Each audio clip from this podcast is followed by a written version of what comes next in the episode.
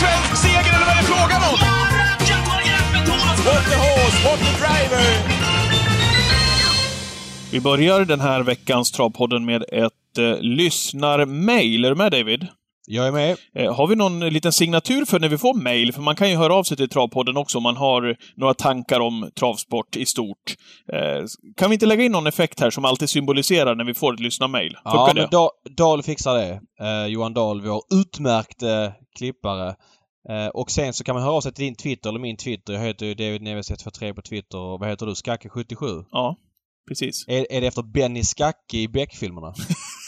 Ja, kunde ha varit. Eh, ja, men då låter det så här om, man, eh, om det kommer ett lyssnarmail.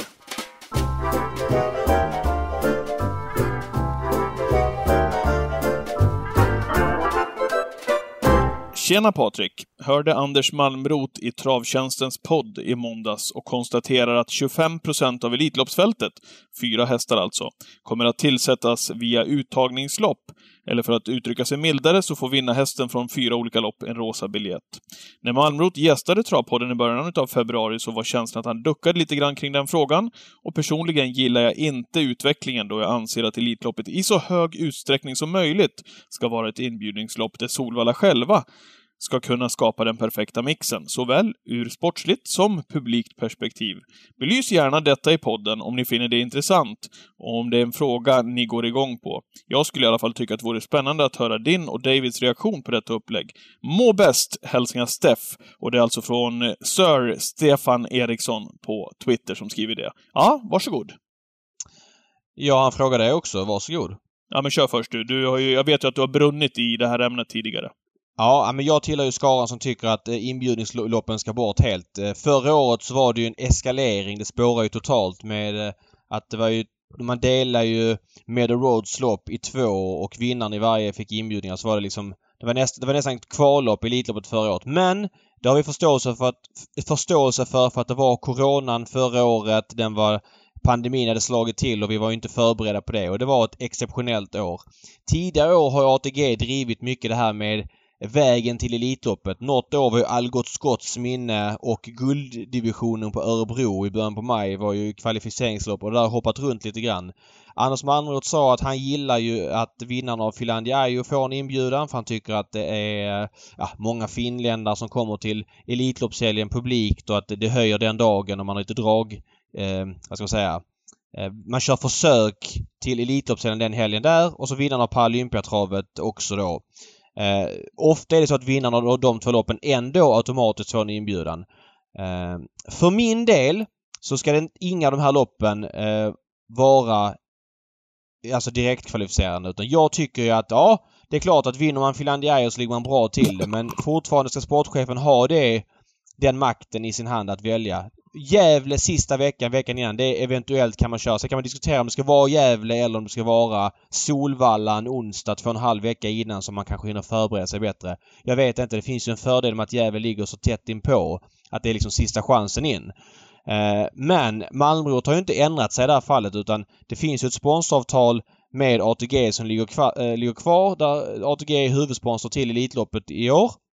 Och de vill att eh, två lopp ska vara direktkvalificerande utöver då Finlandia Ajo och Paralympiatravet. Och då har man alltså valt, ska vi se, det står still i huvudet på mig.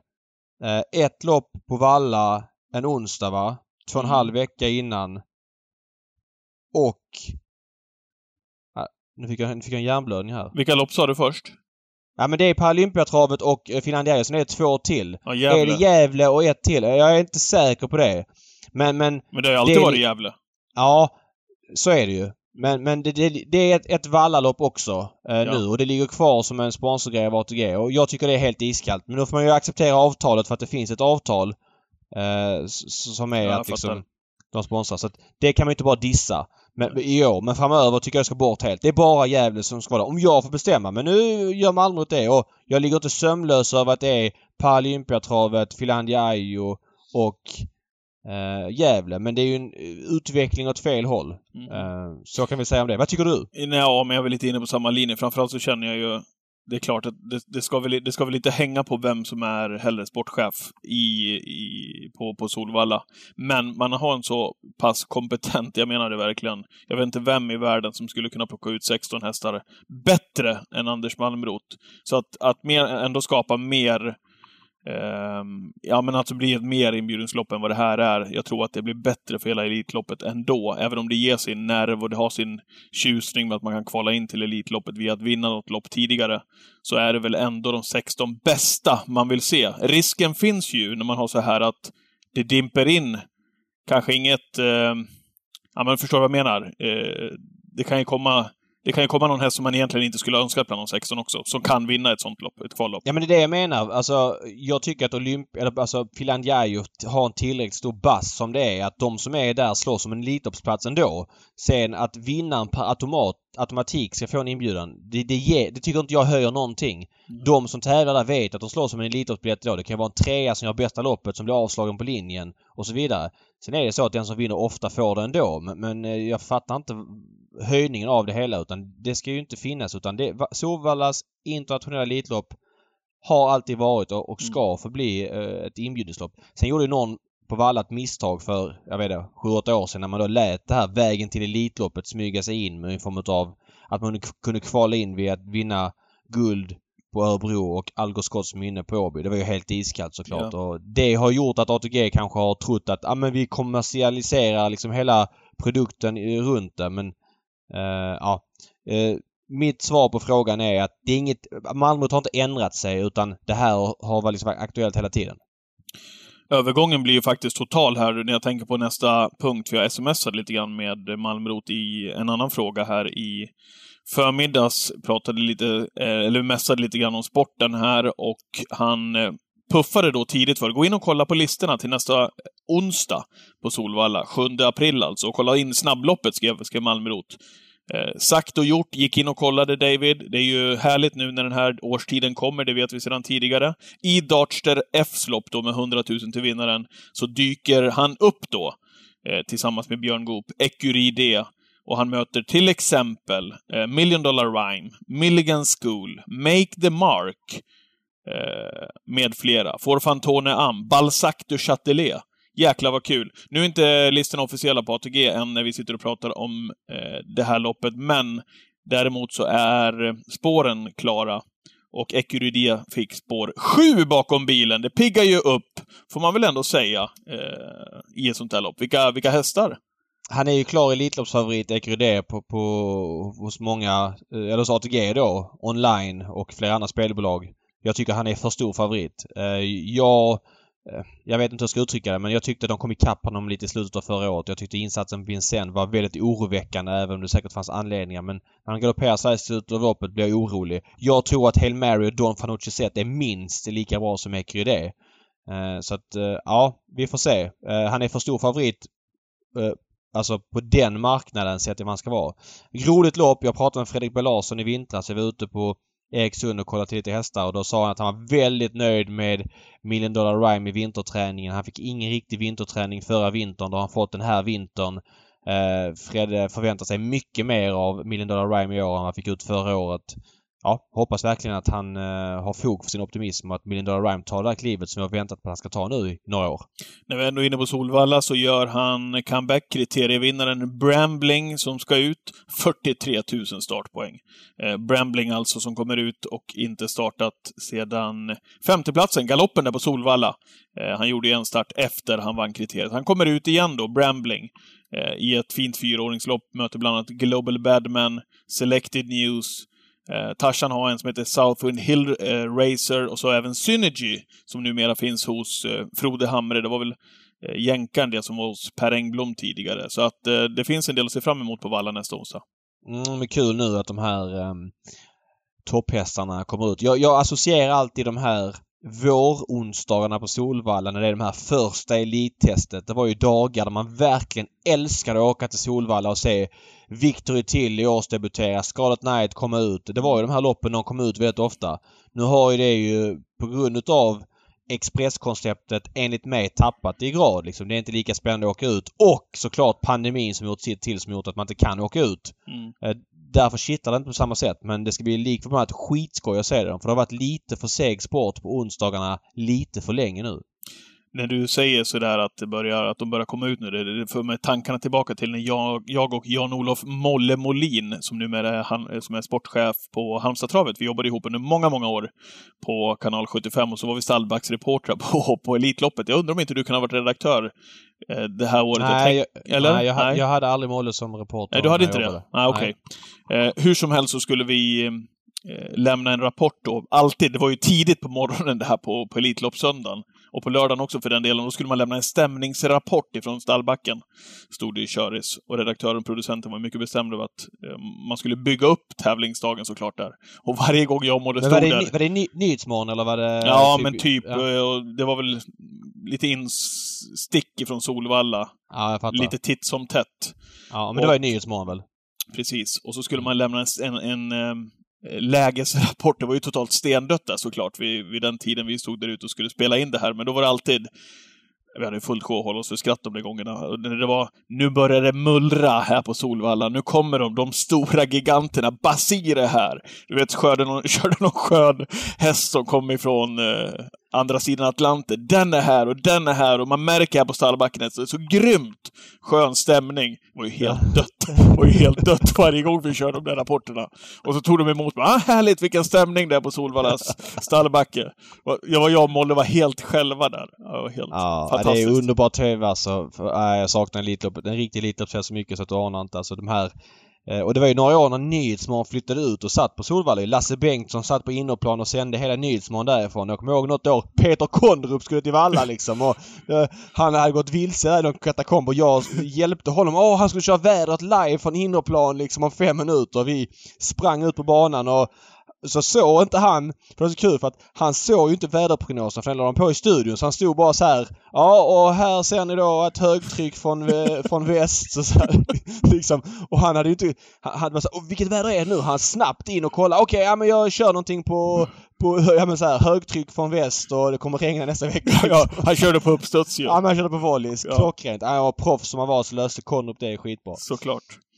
Eh, har du något mer på Valla innan? Det blir mycket Valla känner jag. Ja men eh, Valla, jag kan säga det. Det var ju V75-finaler i eh, lördags. Mm. Eh, bra sport överlag. Okej okay för att vara marsomgången, inget extra. Eh, men Solvalla har ju det här Solvalla TV. Eh, och det har man ju startat eh, för att eh, ha en kanal. Det här finns ju på ATG.se om man Fan, vill kolla jag har, på det. Jag har faktiskt bommat det. det har gått, jag ja. vet ju om det men jag, det har gått mig förbi av någon anledning. Det sitter väl inte i ryggmärgen än? Nej, nej men så är det. Som en egen flik. Och det här är ju, ja men surret är lite mer i lugn och ro och det är fokus på sporten.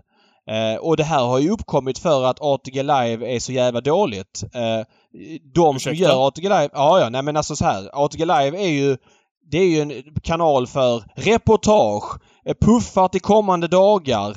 Eh, eh inslag från något gammalt skit. Oddslista till eh, derbyt 2013. Eh, sportinslag. Alltså det är liksom allt möjligt sörja som är åt Live numera. De som gör det, Oskar, Hultman, whatever, de gör ett jättebra jobb. Men det är tiden, det är fokuset på den aktuella tävlingsdagen. Det är noll i liven. Eh, och det har ju bara spårat totalt sista tiden. Så därför har Solvalla då startat Solvalla TV med fokus på sporten och så vidare. Funkar skitbra eh, i lugnt tempo. Det man saknar där bara det är röster från backen för de har inte resurser till reporter. Så att eh, om de bara får till det så är det ju givet, eh, givet val framför ATG Live som är då allt annat än en travkanal som bevakar V75-dagen. Som mer och mer är liksom en reklamkanal för ATGs utbud och det är inte riktigt det man vill ha på lördagar när veckans höjdpunkt avgörs. Nej, okej. Okay. Nej, men jag får gå in och, och, och kika på det där. Jag kan starkt rekommendera Solvalla TV. Ja. Eh, ja men som sagt, du har några grejer att fila på, framförallt då med röster från backen, men eh, snart får de till det. Jag, eh, när du ändå är inne på det där, jag vill bara flika in där David, att ja, nu, nu kommer inte jag ihåg hur många travtimmar man gör överhuvudtaget, men man gör ju så sjukt mycket bra grejer. Sen att det inte är några grejer som inte faller någon i smaken och så vidare. Jag, jag hör vad du säger där med liven, men man ja, gör... Jag säger inte, det de gör när de väl pratar om trav, det, det, är inget fel på det. Jag säger det. De som är där gör ett jättejobb. Mm. Men det handlar ju om att så fort ett lopp har gått i mål, ja då ska vi lämna till Sportstudion. Ja, och sen så efter Sportstudion ska vi köra en, en tre minuters inslag om att det är Grand Slam 75 imorgon och så får vi speltips till det. Okay, Istället för att ligga där, okej, okay, V75 V6 eller V75 har gått i mål. Adrian har kört galopp med Jubiquarian Face. Adrian kör för stallbacken. Adrian, vad hände? Nej, den rösten kommer liksom så här. Kommer den så kommer den 25 minuter efter. Alltså det är helt fel prioriterat. Fattar.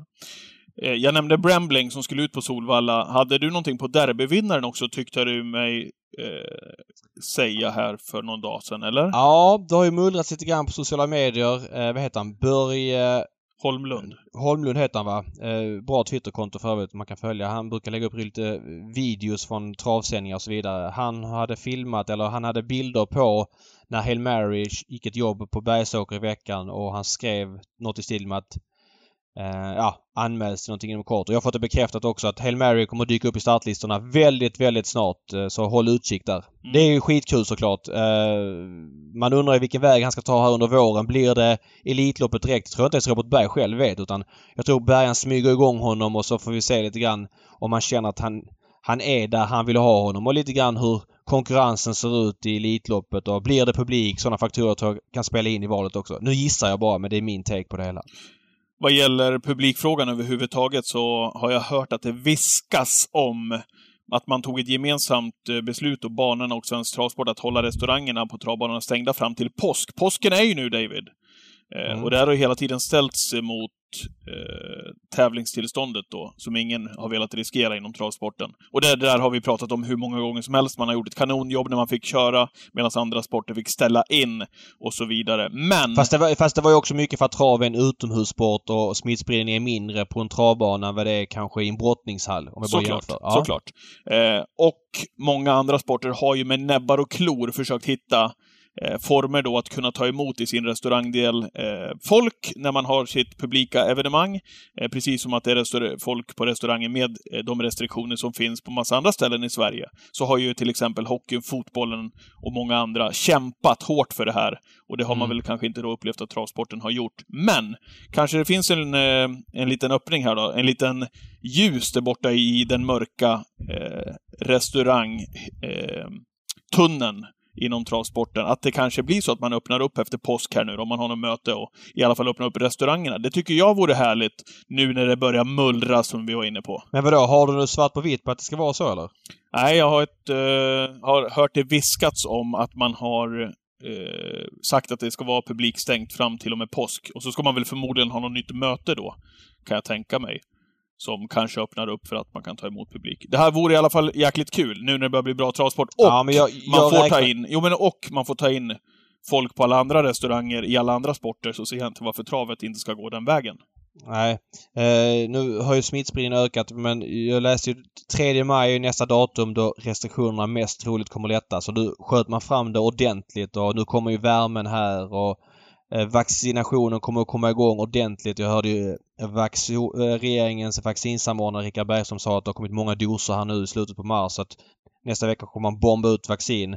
Jag räknar med en stor förändring. Nu gissar jag och hoppas också såklart. Jag, fan vet jag om det här egentligen men att någonting händer här nu framöver i april. Så att 3 maj är alltså datumet då regeringen ska lätta på det. Då hoppas jag att travet är med på det här. Så att man kan åka till Åby den 8 maj och se deras fantastiska travdag med Kungapokalen, Drottning Silvias pokal, Lyons lopp, eh, Paralympiatravet och sen då se fram emot Elitloppet i slutet av maj ytterligare ytterligare en månad bort. Där hoppas jag att travet är med direkt så man inte sumpar liksom de här topp, toppdagarna från start. Så får man se då hur många man kan vara ute kontra in och så vidare. Det, det får ju travet lösa på, på sitt sätt. Nu veckans gäst, David. Vad har du på den här killen? Som vi har pratat Eh. om så många gånger i podden, vet jag. Ja, han kanske är den, den på listan som eh, borde ha varit med i den här podden tidigare med tanke på hur bra det går för honom. Ja, men kul att kunna ropa upp den här lovande killen. Eller lovande, det var han väl för några år sedan. Nu är han ju etablerad bland de bästa. Hallå Magnus Djuse! Hallå, hallå. Det är Kul lite att ha med dig på tråden, ja. Ja, kul att få vara med. Det är en, jag brukar alltid lyssna på den här podden. Jag tycker den är väldigt bra. Så kul att få vara med. Ja, kul. Oj, kul att höra! Det var lite kul också för att vi har ju haft din brorsa med och vi har haft väldigt många i Travsverige och, men av de som kör mest på V75 så kanske du är den som inte varit med hittills. Så att eh, vi kände att det var dags nu. Mm, det var det verkligen. Ja. David, Ja, du skrev ju till mig på ett sms igår, har du tappat minnet? Eh, och du vet att jag har det, men det är väl bara en brorsa Djuse vi har haft med, va? Ja, bara Mats. Bara Mats, ja. Mm. Mm. Och så nu Magnus. Kul. Magnus Djuse, påsken står för dörren. Eh, Du har många eh, roliga uppsittningar. Hur, hur känns det inför kommande påsk? No, det ser spännande ut. Det är intensiv helg här, men har några fina hästar tycker jag. Så att det är all, alltid roligt när man får köra fina hästar. Mm, vi ska komma till dem lite senare på den längre fram. Men vi ska hoppa tillbaks lite grann. Hur gammal är du nu? Säger jag utan att ha papperna framför mig. Eh, Jag fyller 21 nu i april. Ja. Och du körde alltså in Patrik haja till här när han sa siffrorna innan vi började spela, in. Alltså 20 miljoner förra året. Eller väl 20,3. Mm. Och i år hittills eh, har du kört in 4,5 miljoner och vunnit 52 av 343 lopp. Vad säger du om de siffrorna? Nej, men eh, överlag så gick det ju väldigt bra i fjol. Det klart hade vi lite svackor då och då, men speciellt hösten var ju väldigt bra. Det blev ju. Tittar man tillbaka på det nu så var det ett helt fantastiskt år att man kunde köra in så pass mycket pengar. Det hade jag väl inte kunnat drömma om innan. Och, ja, det känns ju som det här året har ju börjat lika bra som det slutade i fjol, så att jag är väldigt nöjd med start. Men det är kul att du säger det där, för vi behöver inte backa jättemånga år förrän du körde in 700 000 kronor lite drygt. 2017. 2017 körde du alltså in drygt 700 000 kronor. Jag vet inte om vi ser sådana här utvecklingen vad gäller inkörda pengar på så kort tid. Och så precis som David sa då, 2020 över 20,3 miljoner kronor. Vad, vad tänkte du 2017 med din framtida karriär och de åren som skulle komma? Ja, jag tänkte väl att sånt här bra år kommer jag nog aldrig få igen, för det hade ju gått över förväntan från, från start. Jag kommer ihåg första året jag körde, då var det väl sådär, eftersom man inte hade någon att köra åt, man körde pappas häst. Och det var ju första klassens braklus. Jag kunde, kunde, inte, kunde inte vinna något lopp i alla fall. Så att man hade ju bara var glad man skulle få köra någon häst då och då. Det fick jag ju. Sen hade jag väl lite tur där att just det här med breddloppen var igång och så där så att man fick köra lite sådana lopp. Men det är klart, varje år har det ju, man trott att man inte skulle kunna slå siffrorna, men det har ju bara gått bättre och bättre. Så Men, men med lite reflektion nu då, om du inte trodde 2017 att du skulle köra in mer året därpå när du körde in 700 000 kronor och i fjol då körde in 20,3 miljoner. Det är ju siffror som man, ja man häpnas ju. ja, jag, jag har väl inte förstått själv egentligen hur bra det har gått. Så här, när man sitter och kollar på sig. Men om, du, om vi, ställer frågan så här då. Varför har det gått så bra? Varför har du fått de här chanserna? Någon analys måste du ha gjort av det. Eh, ja, det är väl för att jag, jag är bra att vinna travlopp, helt enkelt. Det Ja, det. Bra svar. Ja, så är det ju verkligen. Jag, Men- jag har ju alltid haft den förmågan. Och, oavsett.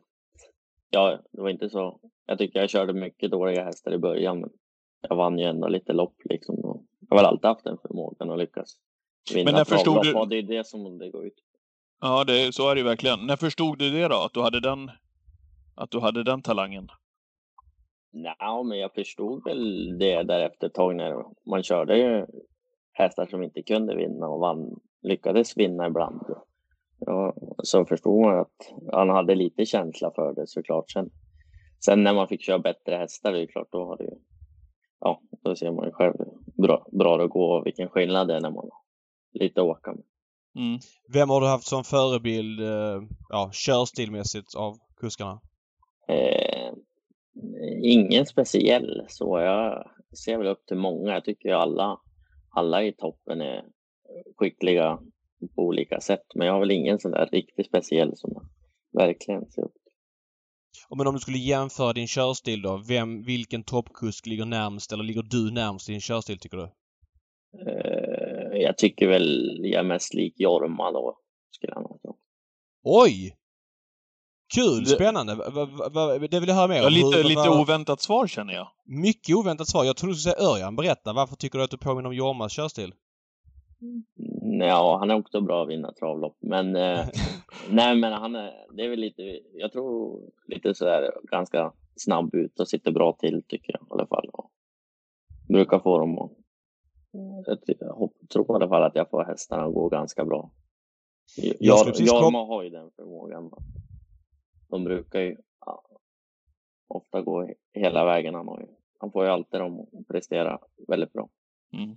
Jag skulle precis hylla dig för att jag tycker att du... Eh, jag pratar ofta om det med att jag, jag gillar ju när man kör efter, ger hästen chans att vinna loppet. Det vill säga sitter i tredje in och framför att kanske går som första häst i, i tredje spår 700 kvar. Det tycker jag du och din bror Mats har varit väldigt tidiga att anamma. Många yngre kuskar vill ju ofta ge hästen chansen och det tycker jag till exempel inte att Jorma gör. Vad säger du om det?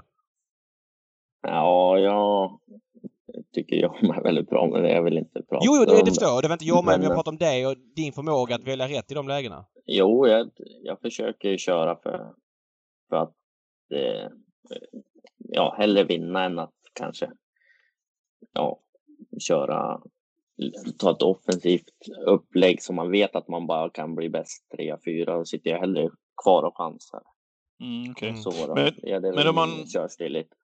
Om man kollar till dina brorsor här nu då. Eh, Mattias, Mats och Martin. Eh, vem är du mest lik? Hur skulle du vilja hur skulle du beskriva brorsornas körstil och, och så din egen? Eh, ja, jag vet inte. Jag är väl inte speciellt lik. Vi är lite olika allihop. Eller tycker vi kör ganska vårdat allihop.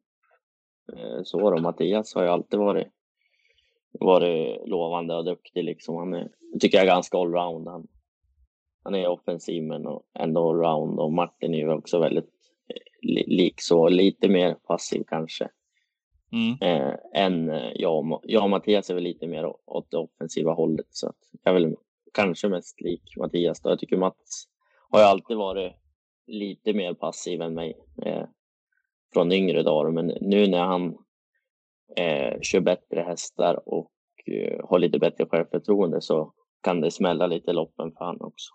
Ja. Jag kommer ihåg ett lopp, var det inte under, ja, nu kan jag vara fel på det, men i höstas när ni körde eh, auktionsloppen där. Eh, Mattias hade väl fyra hästar med och ni körde väl en varsin, var det inte så? Jo, det stämmer. Hur är det att köra mot brorsorna? Eh, nej, men det är, det är faktiskt inget speciellt för mig i alla fall. Jag har blivit så van. Det är, inte, det är inget jag tänker på så. Då. Nej, Det, är, det är nästan som vilken annan. Det är det faktiskt. Då. ja det är det. Jag, jag och Mats, vi kör ju så otroligt mycket mot varandra just nu så att vi kan ju inte sitta och, ja, vad ska man säga, tänka på att det ska gå bra för den andra eller något sånt där, utan han är som vilken annan konkurrent som helst. Jag tänker nästan Jag- tvärtom ja. Det vore, det vore uppfriskande att se dig och Mats i en, i en eh, spetskörning. 30 meter före övriga klungan med 08 första fem.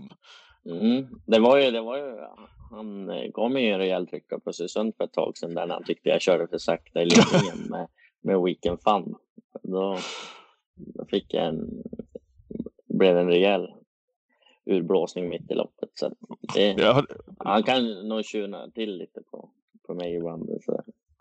Det, ja, men det, det måste jag gå in och kolla här. Sa du någonting till han då eller? Eh, nej, han- fräste väl något att varför jag körde så sakta för. Då sa jag det, det var 20 grader kallt och då sa jag det är 20 grader kallt. Så sa jag då.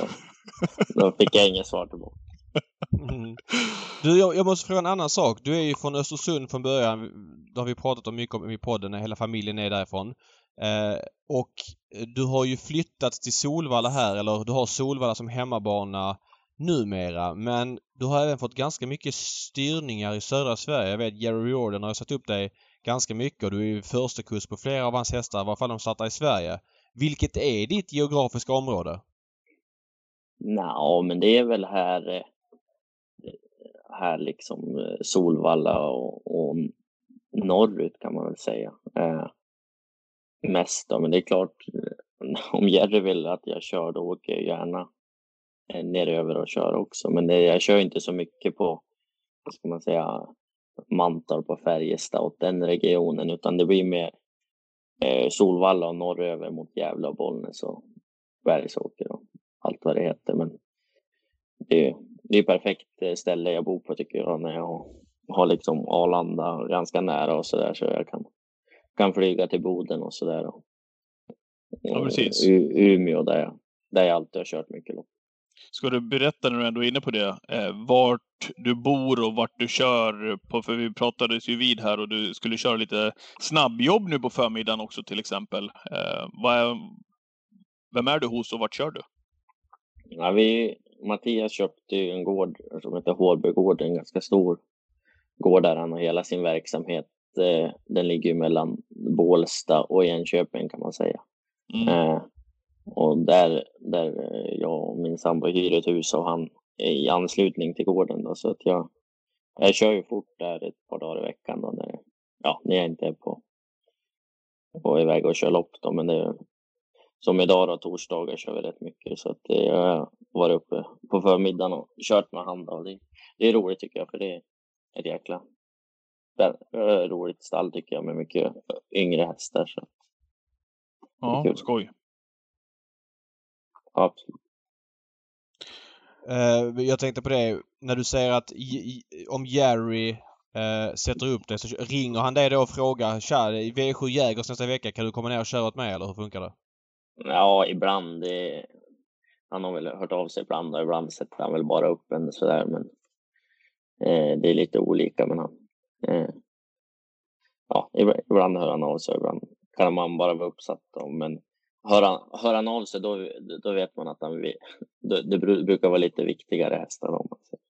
Mm. Jag fattar. Typ derbyt förra året när du fick köra Etos Kronos, det var tre va? Ja, då hörde han ju av sig innan där när jag skulle köra Jag skulle köra en start innan på Mantorp i Billeshavn. Då hörde han ju av sig om jag kunde köra Etos då. Då sa han väl efter loppet att jag skulle köra han i derbyförsöket. Okej. Okay. Eh, apropå det ni är inne på här så tycker jag att det är lite det är spännande. Dels att då titta också på siffrorna som är helt fantastiska, det du har kört in. Vi vidrörde det nyss. Men då kan man ju också titta på, eller normalt sett så är det väl så att man har en, en stor tränare i ryggen för, som gör att man kan köra in de här pengarna. Kollar man då på dina närmaste styrningar under torsdagskvällen på Gävle och för att bara gå närmast i tiden då på Färjestad eh, i, under fredagen så kör du alltså en, två, tre, fyra, fem, sex, sju, åtta, nio hästar. Och det är nio olika tränare. Och så ser det ju nästan ut om man kollar längre fram också och även eh, under de här åren du har kört in. Vad tänker du kring det? Ja, men det har blivit så att jag, jag har många små kunder och det är jag glad över. Så att, jag har väl ingen sån där riktigt stor än, men det, det tycker jag inte det är klart att det är det bästa egentligen så, men jag har många, många små kunder men som har fina hästar så jag, jag trivs bra med dem. Ja. Eh, eh, jag måste fråga en annan sak. Eh, du är så född 2000, du är 21 som du sa, du är väldigt ung fortfarande men väldigt etablerad. Men ändå med tanke på att du är så ung så borde du ha väldigt mycket framtidsvisioner och tankar. Hur tänker du framåt? Vem är du om tio år? Vad gör du om tio år? Hur ser din verksamhet ut då?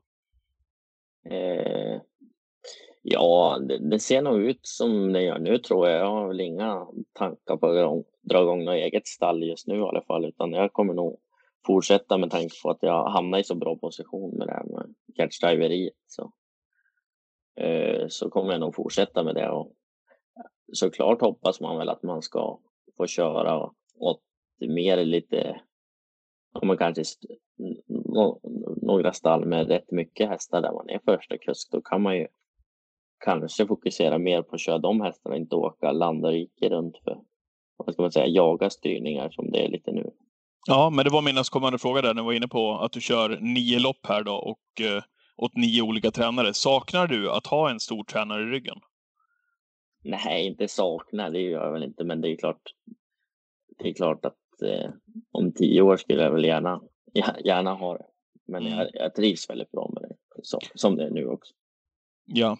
Har du, har, det här med att du kört många olika tränare, har du någon gång hamnat i den här situationen som eh, ja, men det är många som vill ha dig och så har du kört och det har gått bra och så är du tvungen att välja då. Eh, hur känner du kring det? Det kan ju lätt bli så när, blir, när man ja, blir en populär så, kusk. Ja, ja, det händer ju titt som tätt att man måste välja bort någon häst. Det, det är alltid lite svårt och det, det är lätt att trampa någon på tårna då, alltså, tyvärr. Och, mm. Men ja, det är ju en del av, del av liksom, spelets regler. Men, det... men så är det ju. Du kan ju bara köra en häst. Ja. Men, men när, när, du säger att du vill ha en stortränare etablerad kanske och köra om tio år. Har du någon drömtränare? Någon som du känner den personens hästar skulle vilja köra? Eh, man vet ju inte vilka som är de hetaste tränarna om tio år. Så, men Ja, nej, jag ska inte uttala mig. Det, det, det får man se, se då i sådana fall. Men det är ju bara att kolla på dem. De, de som är topp tre i landet just nu, om man säger jag som inte kör själv. Tänk om Ja. vara första kunskap någon någon gång. Ja, idag är det väl typ, vad är det, Redén, Nurmos, vem är det mer? Tre, Ja, Robban är ju där uppe, men han kör ju själv. Ja. Men, ja, du vet, du förstår ju. Jag fattar exakt. Sen har, fattar sen exakt. har ju faktiskt brorsan Mattias, han har ju ändå 103 hästar på listan. Han lär väl Ja, inte kunna köra alla själv. största- Vi kör väl nästan lika mycket just nu så jag är Ja. glad att vi har han i ryggen för, för vi har ju väldigt, väldigt, väldigt många yngre hästar då, så att det borde Ja. bli, hoppas att de, några kan blomma ut i ja, de större loppen framöver. Men när vi pratar så här framtid, du är inte så här sugen på att etablera dig i Frankrike eller drömmer om det om 10-15 år eller drömmer om att testa USA utan du, du utesluter inte det men du känner att just nu så fokuserar du på Sverige och det är så långt du tänker? Ja, precis så är det väl just nu. Jag har inga tankar på eh, etablera någon annanstans, men det, man vet aldrig vad man kommer på. Det, det är absolut inte omöjligt att om 10-15 år att man vill göra något annat. Det, Mm. det kan det hända mycket med travsporten också. Hur det, hur det ser ut Du- med allt med möjligheter och pe- pengar. Och så. Vad, vad tycker du om travsporten då? Du tillhör ju som sagt den yngre generationen och eh, har inte varit med i mycket av den här debatten som har varit de sista tio åren. Det är ju konstant debatt ju men när man kommer underifrån så blir det som att det man eh, utvecklas till och det man blir etablerad inom det blir självklarheten. Hur mår du i travet då? Nej, men jag, jag mår bra. Jag tycker vi har, ju- vi har ju bra pengar. Det är klart att eh, vi skulle vilja ha mer, men det har ju varit, om vi backar några år där, eh, jag vet inte exakt vilka år, men det är väl eh, åtta, nio år så var det ju en jätte, jättekris. Det var ju mycket besparingar och de har vi inte just nu i alla fall. Vi kör ju om rätt bra pengar just nu så att jag, jag har inget att klaga över. Ja. Är, är det någonting du tycker kan bli bättre konkret? Och Din brorsa här, han tyckte bland annat att vissa banor var i vä- väldigt dåligt skick och deras omklädningsrum var undermåliga. Ja, men det håller jag med om. Att det, är ju, det, är ju, det är väldigt dåligt skick på många banor och jag tycker väl att såklart att man ska titta över om vi verkligen ska ha så här många banor i landet. Det- Okej. Jag hade inte haft något emot att vi klappar igen ett gäng. Vad hade du för klappa igen då för banor då? Eh, Skellefteå, Solänget. Nu trampar jag nog dig på tårna med Rättvik. Eh, ja, det, gör det, det, där, det där kommer Ja, det är vi... Ja, men det, vet du, det, David, kan vi bipa den där? Ja, nej, absolut inte. Det, Lindesberg. ja. Eh, sen har jag väl lite dåliga kvar söderöver, men de i alla fall till att börja med. Ja. Men, men så här, du tycker det är viktigare att köra om bra pengar. Det är en viktigare fråga för dig än till exempel när V75 startar eller om vi kör Express eller sådana frågor. Hur, Ja, tänker du det tycker, jag absolut. Det, vi, jag tycker vi måste börja. Alltså, även om det spelas för mycket så händer inte så mycket med, med pengarna. Då måste vi kolla över om vi ska ha så mycket banor, för det är de som kostar så mycket pengar. Och därför, alltså om vi ska ha ägare som fortsätter att satsa, då måste vi höja pengarna. Mm. Och du har inget emot att köra V75 med start 16.20? Du är fine med det? Ja, jag har ju inga, jag är ju ingen stackars hästskötare som måste ta rätt Nej. på grejen eller något. Så jag, jag, för mig spelar det absolut ingen roll. Men Ja, jag, du har jag, kört... jag förstår ju jag förstår ju de som är emot det, det gör jag, men jag har ju inga problem. Men du, du har inte ens kört på V75 innan det var 16.20 va? Eh, det är jag osäker du- på. När, när börjar Nej, det? 20, 2015 tror jag det infördes. Eller då, 20 nej, 20 då har jag inte det. Nej. Eh, och du har ju inte varit med kanske, jag vet inte, onsdagarna på Solvalla förr. Det var ju ganska mycket folk på dem. Du är ju i princip bara, eller mycket folk ska jag inte säga. Det har väl, eh, ett, det har väl skalats ner för varje år sen 80-talet men det fanns ändå en tid på 00-talet, början på 10-talet det ändå var några tusen på onsdagarna och, det var liksom lite höjdpunkt. Men för dig, du har ju bara haft Express på onsdagarna. Du har aldrig varit med om att Valla kört själv va?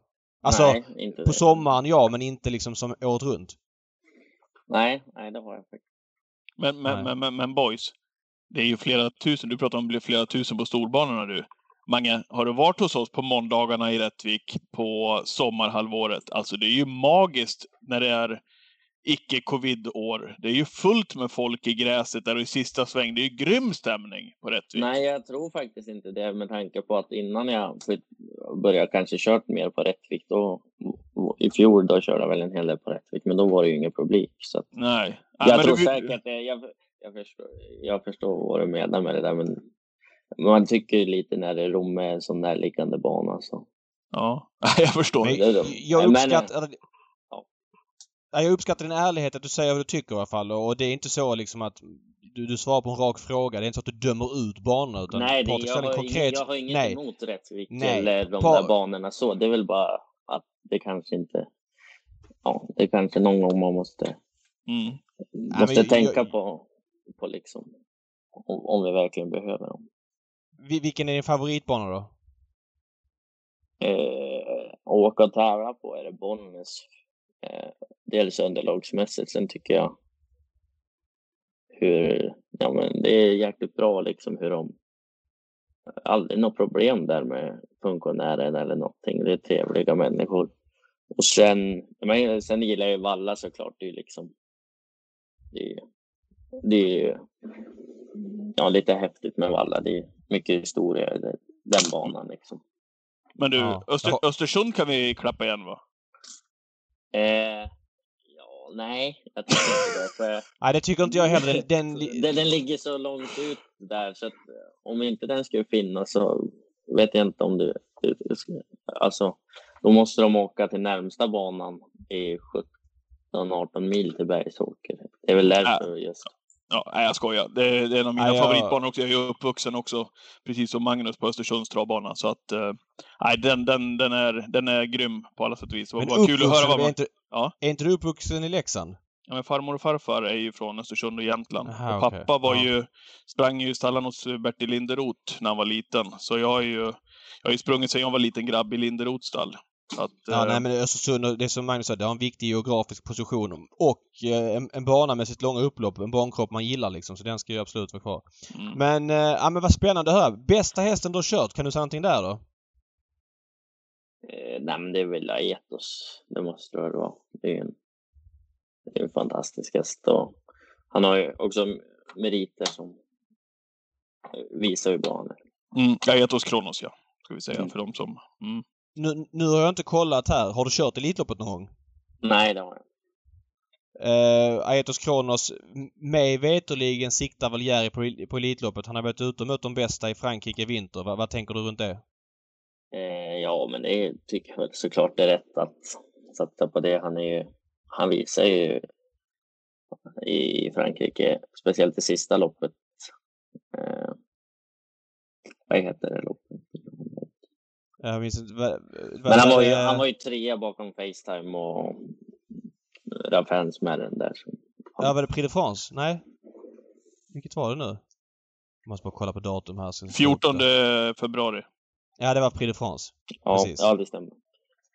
Han gjorde en fantastisk prestation där och är väl lite, ja, visar ju att han är med, med världseliten. Så att jag tror absolut han är bland, bland de 16 om Bajare vill starta. Ja, han är fem år. Han kommer underifrån. Jag menar, du är etta du har varit etta på det nu sen Örjan och Johan har valt bort honom ju. Så att då kör du väl mest troligt än Elitloppet då?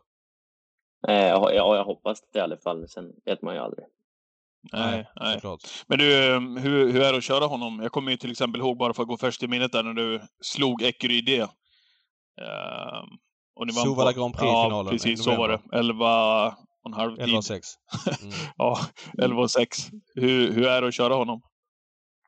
Ja, eh, fantastiskt fin häst. Han är lite flegmatisk och sådär, kan somna till lite i loppen, men väldigt löpärlig. Jag tycker man känner verkligen att han ger verkligen allt.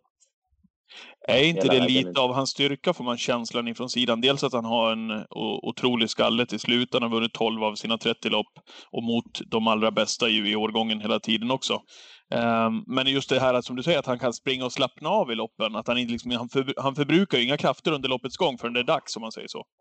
Ja, precis. Det, det kan vara en bra egenskap. eh, Absolut. Så att det finns inget... Han drar inte iväg utan han slappnar av och sen när man begär av honom så ger han allt sen. Eh, en annan fråga innan vi går in på eh, helgens starthästar, de hetaste. Du, hur är det? Du, Olsson och Skoglund åker mycket bil ihop va?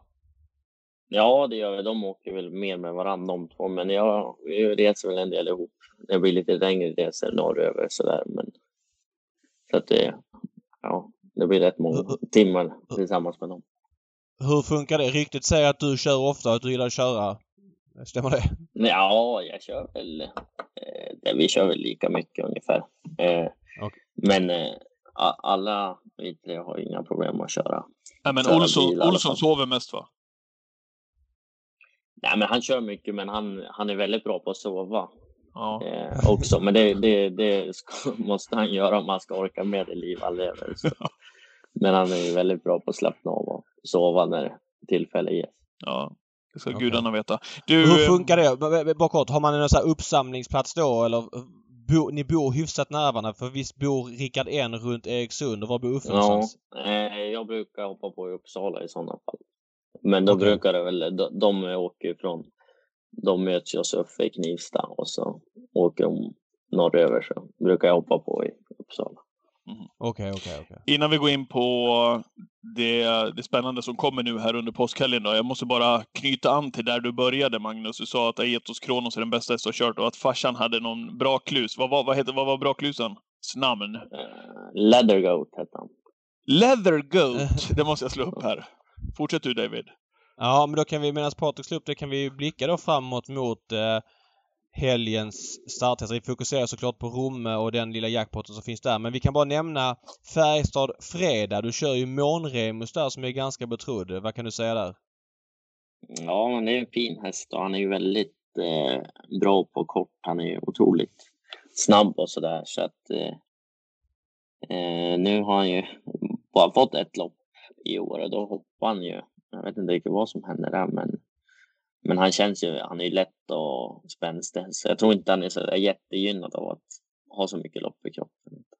Nej, okej. Men eh, snabb säger du. Han har ju springspår på tillägg. Det tror du att du kan utnyttja? Eller springband ska vi säga. Ja, jag tror jag kan utnyttja det huvudet, men samtidigt är det ju snabba hästar där eh, invändigt eh, på 20 Liverpool Mocka och Humbles och sådär, så det är inte säkert att vi kommer igenom helt perfekt. Antingen hamnar man bra till eller så blir det jättedåligt. Ja, det där det är, det är samma sak. Man resonerar som spelare med de där springbanden. Det är verkligen fågel eller fisk. Ja, det är väldigt lurigt. Väldigt lurigt. eh. Vad tycker du om det i startsystemet? Tycker du det funkar eller? Ja, men det funkar bra. Det, ja, jag har inget emot Ja. det heller. Nej. det. Innan ni går in på nästa häst där, hur stavar du Leather Goat? Eh, ja, men det sitter ihop. Är det inte sitter ihop? 2D? 2D och det sitter ihop. Det, inte Leather Goat alltså? Eller? Nej, Let her go, det eller? Nej. Leather Goat. Det ska vi se. Sök på pappa annars, vem om man kan hitta på avkommor. L-A-D-D. Nej, jag hittar inte heller stavas det. Vem var den efter? Minns du det? Credit Winner var det. Ja, ja, här har jag fått upp han. Leather Goat. Mamma Tutsi Boko efter Cocktail Jet. Ja, det var ju bra stam. Ja. Ja, ändå. 38 starter, en seger. Ehm, Ja, det var väl det. Han, han kunde ju springa, men han sprang ju inte förbi. Det var ju när, när han, det loppet han vann, då var han ju. Då var det ju liksom, då vann han ju med huvudet och då, då kopplade han greppet rejält 50 kvar, men var jättenära att bromsa bort det precis. Alltså, men då var det Mats, han- Mats som körde till seger, ja. ja, precis. Ja, läckert. Första, första klassens braklust. Det var rätt kul. Sen, sen har han Ja, inte det startat... är Hans Adelssons eh, klassiska uttryck. Ja, det är ju det där. Ja, det är det Ja, just faktiskt. det. Det- Den är, den är ruggig den intervjun. Men vi sa det inte? Vi sa det med en galoppör, visst var det så? Ja, men han Ja. är väl själv och lär. Ja, det kunde man säga. I, i, Ja, den där- intervjun la han ingenting emellan. Nej, det, var, det, var, det kom från hjärtat i alla fall. Det var, han är en riktigt härlig person. Ja, det är jag faktiskt.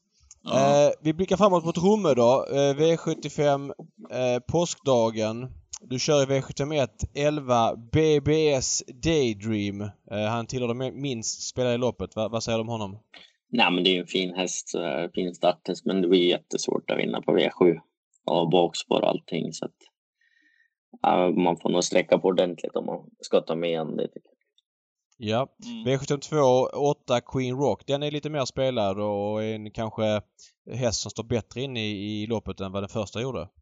Ja, hon eh, står ju bra inne, men det är ju spår 8, men det är ju så med spårtrapporna. Så att, eh, lite lurigt. Det är i alla fall vinklad vinge på dem. Jag, hopp, jag får ladda allt vad som går och se om vi kan, hur hon kan öppna. Men det, det är svårt att spetsa från spår 8, men annars kan vi kanske hitta ner en hygglig position. Många säger det att vinklad vinge inte spelar någon roll. Vad tycker du om det generellt? Jo, men det gör lite skillnad, det tycker jag. Det gör det? Ja. Mm. Gillar du det? Ja, det tycker jag, för det är så svårt ändå när man har spår 7 och 8, så kan man få en liten fördel så är väl det bra. Ja. Egentligen, när du är inne på det där, det är obegripligt egentligen att man inte har vinklad överallt. Ja, det är Ja. helt sjukt. Det är, Alltså- Egentligen ska det vara vinklad hela vägen, att den som spår Ja. 1 ska inte få någon fart. För den är Nej. så gyn- gynnad ändå. Nej men jag håller, alltså den tiden vi lägger på att gnälla på spår i svensk travsport. Alltså hade du tagit bort spårgnället i alla intervjuer då hade de ju varit liksom 30% kortare.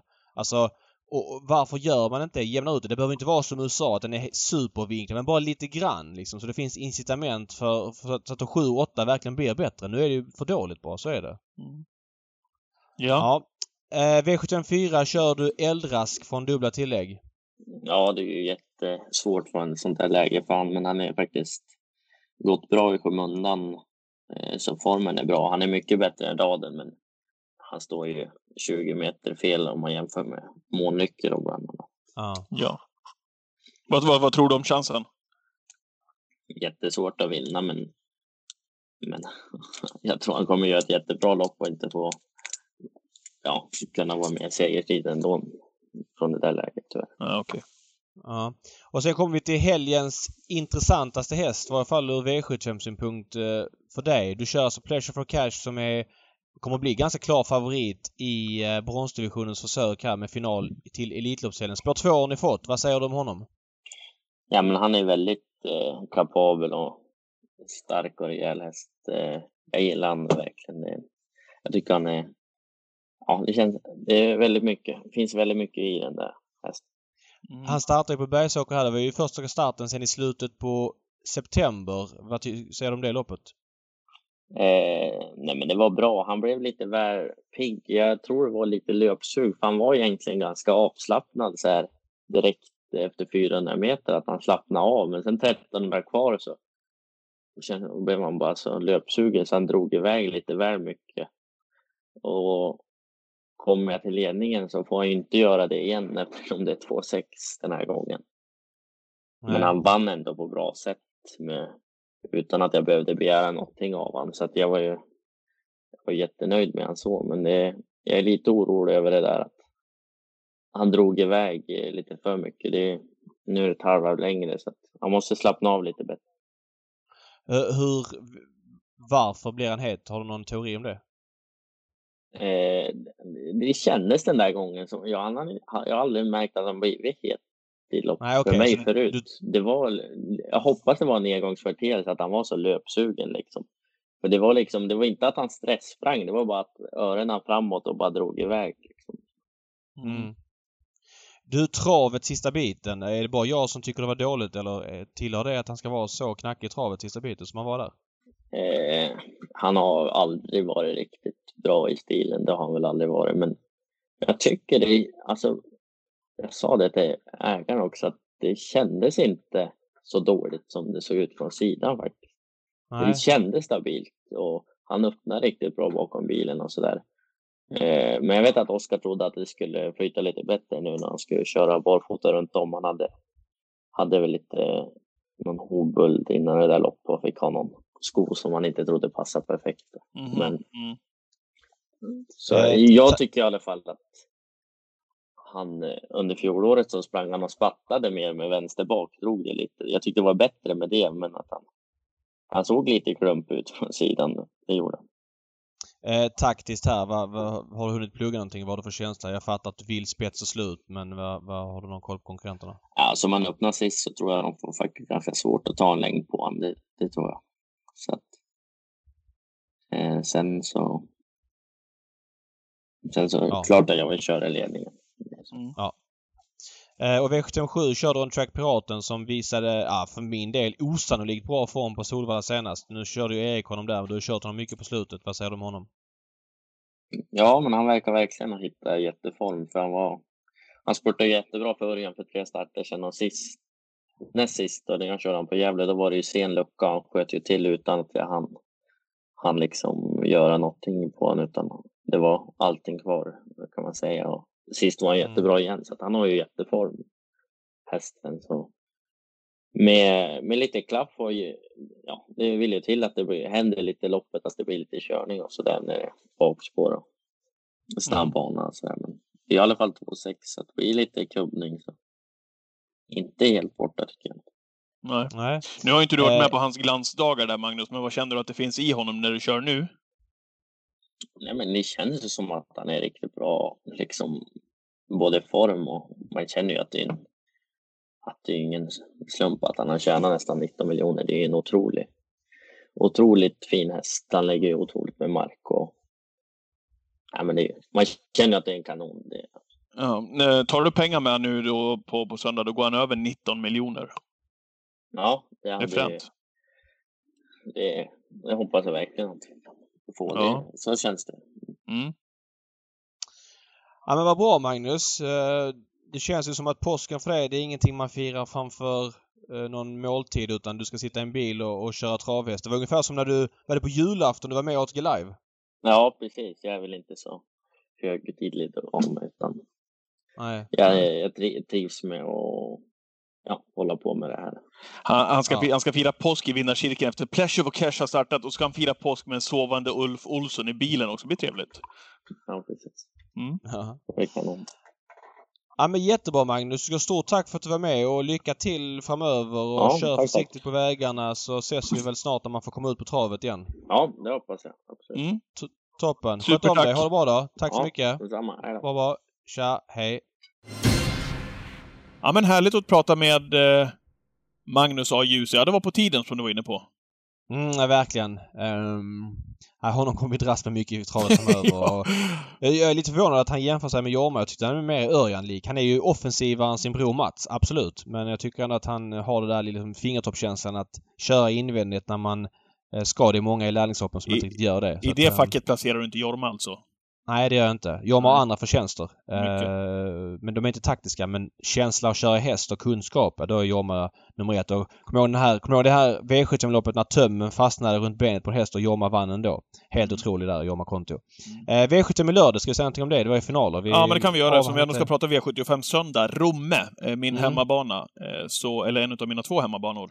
Så kan vi Ja. väl göra det. Vad, vad tänker du kring förra lördagens V75 Nej, vi lyfter, lyfter fram Meni Marcel som vann på ett bra sätt i årsdebuten. Eh, Per Ubu fungerade bra med jänkarvagnsspår runt om. Eh, Global Undecided, där skulle du spika Ubiquarian Face men bytte till Global Undecided och du slet väl sönder hela TV-soffan när eh, Ubiquarian Face höll ut och, Ubiqu- och Global Undecided fick dödens. Men eh, han hoppade och Global Undecided var hur bra som helst. Men det var bra att du sa det där med tanke på förra veckans podd där vi var... Ja, men du och jag kände ju då när vi spelade in podden. Och vi ska väl säga det också i det här forumet då att det hinner ju gå, det hinner ju rinna lite vatten under broarna fram till lördagen, fram till spelstopp. Ny information kommer, ny balansinformation kommer um, och så vidare. Så att det finns mycket att, att ta till sig de, de närmaste dagarna fram till V75 startar. Och då, då hörde jag av mig till dig också och så sa jag det innan V75-omgången då, finalerna i lördag, så ringde jag dig och sa det.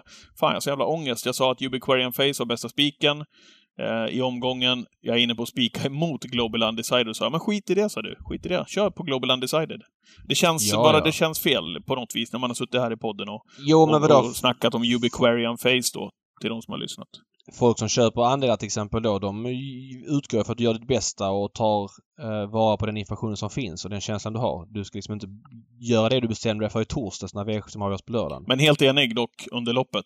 Eh, Ja. Jag var ingen nöjd. 400 kvar när jag såg Nej, Ubiquarian Face. Nej, han var åkandes där. Sen måste man berömma Disco Volante. Han vinner ytterligare en final. Eh, ja, vi- vilken otrolig sedelpress den där hästen är. Nu ska vi då spännande att se vad som händer här nu om han tappar formen som han gjort tidigare år fram mot Elitloppet. Jag tror inte han är aktuell för Elitloppet. Jag tror inte man vill riktigt. Eh, men det är klart, skulle han fortsätta vara så här bra nu under en period då kan man ju knappast tacka nej. Sweetman gick jag lite bet på. Mm. Jag trodde att eh, han skulle bli nerplockad. Bra av honom att spåra runt om. Ja, det var väl eh, ungefär det.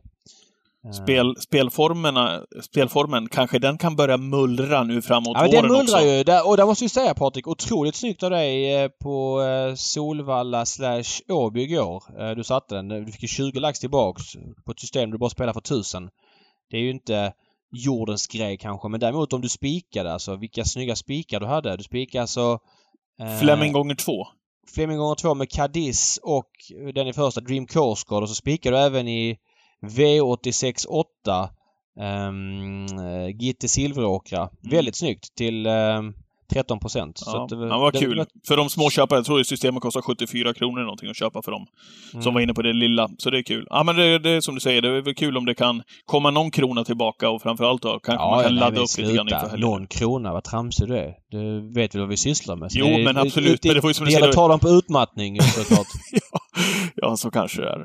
Ja, men vad känner du kring... någonting Vad sa du? Nej, men jag vill säga någonting om Viking Brodde också. Det är en Mhm. häst som jag Ja. har gått väldigt mycket på genom åren efter att han vann, eller vann eh, finalerna på Elitloppshelgen och ja, han är otroligt bra när han funkar och det visade han igår igen med den brasan han la. Det var kanske inte den största brasan men han vann väldigt enkelt Mm. ändå när han zigzaggade igenom. Eller inte med så stor marginal men det såg ganska enkelt ut. Man såg redan 200 kvar att han skulle vinna. Eh, kul att han är tillbaks. Ja. Vad känner du kring eh, omgången då på Romme? Ja, vi fokuserar ju på söndagens omgång här. Det är mycket stortrav i påsk, men söndagen gäller. Vi har Don Fanucci Zet som de- debuterar på Färjestad på fredagen, men söndagen gäller för det är då det är jackpot. Men jackpoten är ju inte så fet. Förra året var det ju 53 extra miljoner. Jag fick ju sju rätt den här dagen och vann en och en halv miljon. Ja, eh, då den snackar dagen. vi. Då snackar vi Mm. ändå, David. Ja, då snackar vi. Men den här, eh, till, det här, till på söndag är det faktiskt bara 4,9 extra. Det har ju inte varit så mycket jackpottar på slutet då. Fördelen har ju varit att V75 har haft propaganda med höga utdelningar och folk har vunnit, få människor har vunnit mycket pengar. Nedsidan blir ju då när man pottar från sån här omgång att ja, det blir ju inte så mycket jackpottar och eh, potten blir ganska liten. Nu kan det ju komma mer om det blir jackpot på torsdag, fredag eller lördag. Men det blir inga superpengar som kommer in. Det blir väl ungefär 8 miljoner i sju respektive femrättspotten per omgång. Om en som kommer in. Så att ja, Eh, ATG budgeterar just nu med 35 miljoner i multijackpot som man kallar det, som man kan vinna i sjurättspotten. Men om det inte kommer in någon extra jackpot de här tre omgångarna och jackpotten på söndag bara innehåller 4,9 miljoner extra, då måste alltså omsättningen på söndag vara 115 miljoner för att man ska, nå- man ska nå målet på 35 i multijackpot. Det tror jag aldrig man når med nuvarande jackpot. Samtidigt så säger jag så här, hellre att det är så här att V75 har varit svårt. Då kan jag leva med att hypen inte blir så stor från sån här omgång. Eh, mot att det har varit liksom parader i jackpot och man har backat hur mycket som helst för att man har fått spela för att det har varit jackpot Ja. och så får man en sån här omgång där man ändå är peppad. Så att, mm, jag kan leva med det. Det är sånt som händer. Twitch 13.00. Då får ni definitivt... Söndag, söndag. Ja. Jajamän, jajamän. Då får man det Mm. senaste. Då får man det senaste. ja, och det är torsdag nu så att vi, det är svårt att liksom dra... Det är ingen omsättning. Omsättningen på V75 nu är liksom eh, 5 miljoner. Visst Mm. mer än vad jag trodde faktiskt. Nej, förlåt. Jo, 5 miljoner. Nej, Nej, 2,4. 2,4. Jag tittar på idag, eh, torsdag. Fem, exakt. Och svårt att dra några större växlar på, på streken. Men jag kan säga en sak jag kommer göra. Jag kommer gå väldigt mycket på Who's Who. Vi hade Pasiaiko här i Travpodden eh, för några månader sedan och han sa ju redan då att han siktar på de stora loppen i år. Eh, det är 2,6 den här gången. Jag tycker inte motståndet är så blodigt. Jag tror att även om det är Örjan och han kan köra passivt i årsdebut så tror jag att han är Ja. sugen direkt på att, eh, på att köra halvoffensivt med Who's Who och 22 procent just nu är väldigt lite på Who's Who så jag kommer att gå på honom om man är ja, men runt 25-30 kanske, något sånt. Även om jag gillar Pleasure for Cash som Magnus eh, också uppenbart gillar skarpt. Så ja, jag har... Det är ändå 2,6 på Pleasure for Cash, David. Han ska hålla ihop aktionen hela vägen. Um, jag gillar ju Dwayne Sett som jag gick på senast. Jag visste ju galopprisken såklart från spår 4. Ja, det blev vad det blev, men eh, jag tror att det blir nya tag. 17 procent på Dwayne Sett i talande stund. Det kommer inte bli en ubiquarian face, att jag kommer gå rakt emot Dwayne Sett på, på lördag, det kan jag lova. Det, jag har alldeles för stark feeling för att, för att han ska lösa den där uppgiften över full väg. Sen är det väl så i gulddivisionen där du var inne och eh, pratade om Who's Who, att vi får en överstreckad Elian Webb igen. 11 procent just nu. Kanske till och med stiger. Ja, över vadå? distansen N- 2640 meter. Ja men vadå, Doug Om- Brule är en 10, han skulle vara 3 procent om det är korrekt. Han har ju aldrig haft lång distans som sin likör och han är 11 år och så vidare. Eh, De två tillsammans betalar ju skatten deluxe, det kan jag säga. Vilken då, sa du? Alien Webb och Ja. Nadal Brulan. Alltså Ja, precis. Det känns ju Ja. helt sjukt. Ja. Jag har, jag har lite svårt för de här DZ-hästarna. De börjar, jag börjar blanda ihop dem nu. Eh, Det blev lite för många på V75 i samma klass. För att jag ska känna att jag kan alla deras fem starter i huvudet. Som jag kan med Ja. många andra hästar. Men just DZ-hästarna. Dwayne Z, DDZ. Uh, ja, det Deal done. Deal done Z. Ja, Mm. jag blandar ihop dem. Vet du, det där är tecken på David. Det där är inte likt dig, det kan jag säga. Som känner dig. har, har alltid haft problem med, samma sak med digital och globalhästarna. Ja. Jag vet Svante Båth hade ju de här global A-hästarna ett år. Global Advantage, Ja, Global det var hemskt. Adventure eh, Adventure och, och vad de nu hette. Och någon vann uppföljningslöpningen och någon vann Elitloppshelgen på Valla. Som, alltså så här, jag, jag blandar ihop dem hela tiden. Men fan, det där, börjar, det, det där är nära gagg alltså. Börjar bli Ja. gaggig. Gaggig. Du tycker det? Ja, Ja, när du, är när du blir, jag blir orolig när du... Ja, ja, jag har problem med det. Det är en svaghet jag har. Mhm. Eh, vi skiter i min svaghet och pratar om det här istället.